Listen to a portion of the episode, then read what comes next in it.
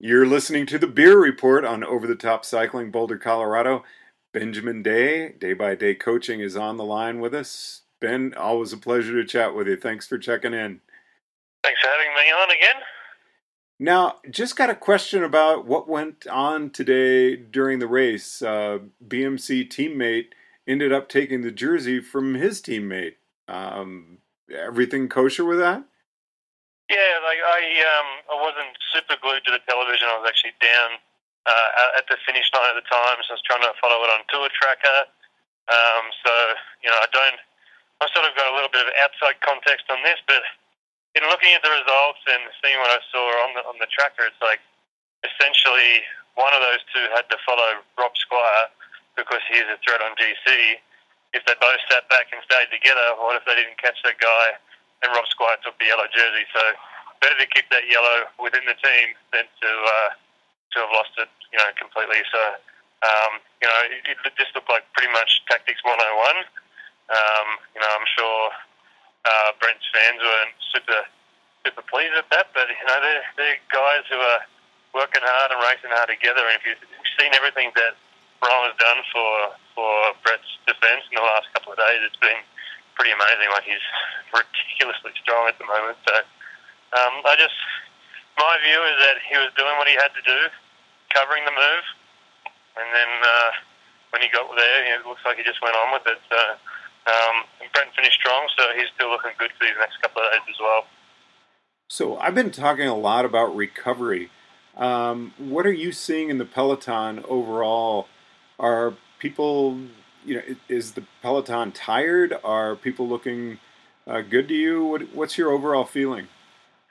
Uh, Independence passed two times in two days. I don't think there's any easy way to exactly. do that. uh, you know, today was. Uh, you didn't see the whole picture. Oh, you know, if you're watching the TV, you see the whole picture, but it didn't create massive big splits anywhere. But because of the crosswind in the valley coming back up to Hoosier Pass, it made it quite a difficult day for, for everybody out there and pretty nervous and stressful. So everyone's feeling it. The guys that I've spoken to, they're they're all they're all fairly beat.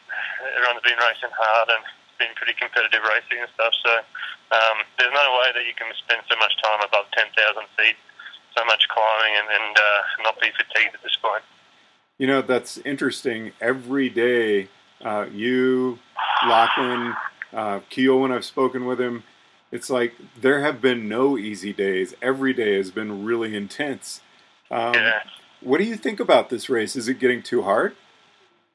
No, I don't think it's getting too hard. I think it's inspiring. I think people are so motivated to do well here, and and that's what inspires this competition. You know, it's like everyone wants to succeed because it's such a great stage to be on. The crowd that are out here and supporting the riders and the beautiful courses that they're racing over. It's and everyone wants to have this on their resume. Get a get a good win here, or a great result, or even a great ride. It's something to to remember and cherish. So no, I wouldn't say it's it's too hard. I think it's uh, pretty well balanced, and it's uh, it's just a great opportunity, and everyone's really motivated for it. Now, time trial coming up tomorrow. Yep, not for me. Yeah, that's for sure. I'm out of breath just walking back to the condo. And how does that make you feel? Are, are you? I, I can't imagine you're missing out on a time trial. no, I feel pretty good about it as I'm out of the condo. And it's downhill too, so you know. What? Oh, and I've also, how about the weather compared to last year? You had sleet, snow, rain. Uh, I tell you, back in my day, cycling was so much harder.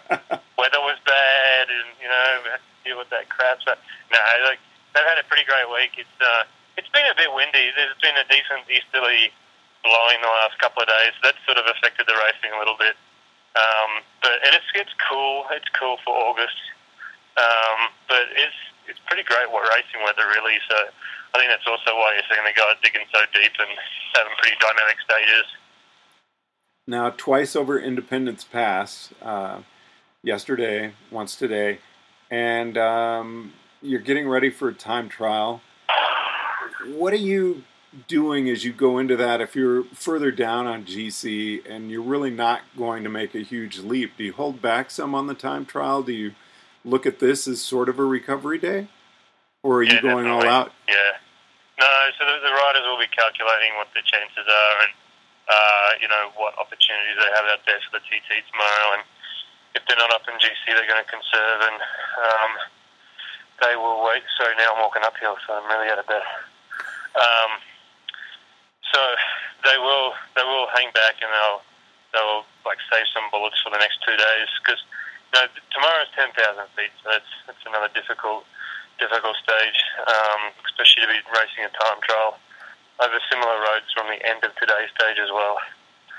Um, and then and then the next two days are back at like essentially I'm not going to say sea level, but know five and a half thousand feet down along the front range there, and in Loveland and Fort Collins, and then the Golden to Denver stage.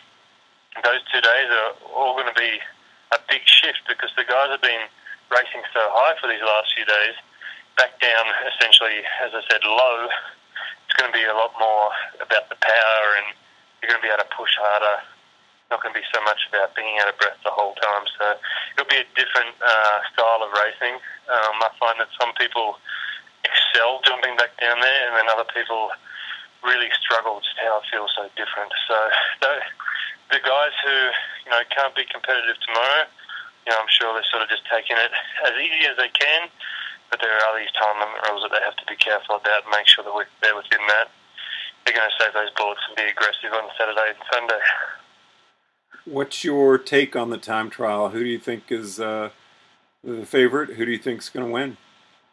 Uh, as I completely run out of breath, I'm going to sit down again now. Um, Rohan Dennis, like, he looks so strong at the moment, uh, you know, especially seeing the way he was climbing up that, that last little hill today. I think uh, he's definitely the favourite for the job, and I think he'll put a decent amount of time into to most riders. But you never know. You never know. Like maybe they took some energy out of him today. Maybe he won't recover as well for for tomorrow's stage. So let's wait and see. Uh, which team have you been most impressed with? Um, and, I, and, I, don't mean BMC. I mean maybe one that is a little lesser known uh, that you've seen riding especially well this year. Yeah, well, yeah, BMC have, have had a great start. Oh, I mean, they've been fantastic. So absolutely killing it, and you know they're you know just I was reading some of the stuff that they were talking about on social media this afternoon. I think Taylor mentioned it, and they're, they're surprised themselves, and they're they're very humble and, and grateful for the successes that they've had this week, which is great to see. Um, my side of things, I've seen I've seen a lot of the continental teams, you know, especially get into it just know, it's a great race for them to be involved in and great for their sponsors and been lots of jelly bellies hitting up the road. UHC obviously have been um, on board with them a little bit this week doing some media stuff with them. They've been racing really well. They've had a guy sort of on the podium or, or top five every day. Um, and Hincapie is a team that I'm always, uh, you know, always love to watch race because they're so aggressive and they really get into their racing. Uh, so yeah, the, I think those for me have been uh, the standout teams at the moment. But you know, we're now talking stage five tomorrow, and you know, like today, do you call today a breakaway breakaway win? I'm not really sure. Yeah, I suppose it's a breakaway win, but it happens so so close to the finish. This is probably going to be one of the first USA Pro Challenges where there's been no successful breakaways. It's because the racing has been so competitive and the necessity of the GSP guys to to be there at the, the pointy end at the end of the race and, and make their, their claim on the yellow jersey has meant that the, riders has, haven't had that much opportunity so far this year. But you know, maybe that'll change on Saturday and Sunday, like I said, with a different uh, dynamic of having more oxygen back down at five and a half thousand feet. Ben, always a pleasure chatting with you. Really appreciate your insight and look forward to speaking with you again tomorrow after the time trial. No worries, George. Thanks for having me on. I'll catch you tomorrow.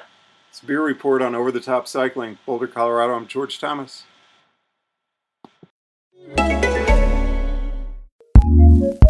ACAST powers some of the world's best podcasts. Here's a show we recommend.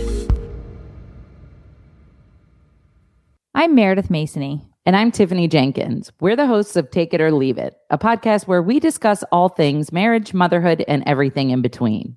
Join us every week where we sit down and talk about parenting, even though we don't really know what we're talking about.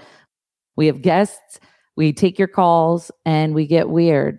Tiffany and I are just like you. We are two struggling moms who have no idea what we're doing. Join us on Take It or Leave It, an advice ish podcast for parents. ACAST, ACAST, recommends.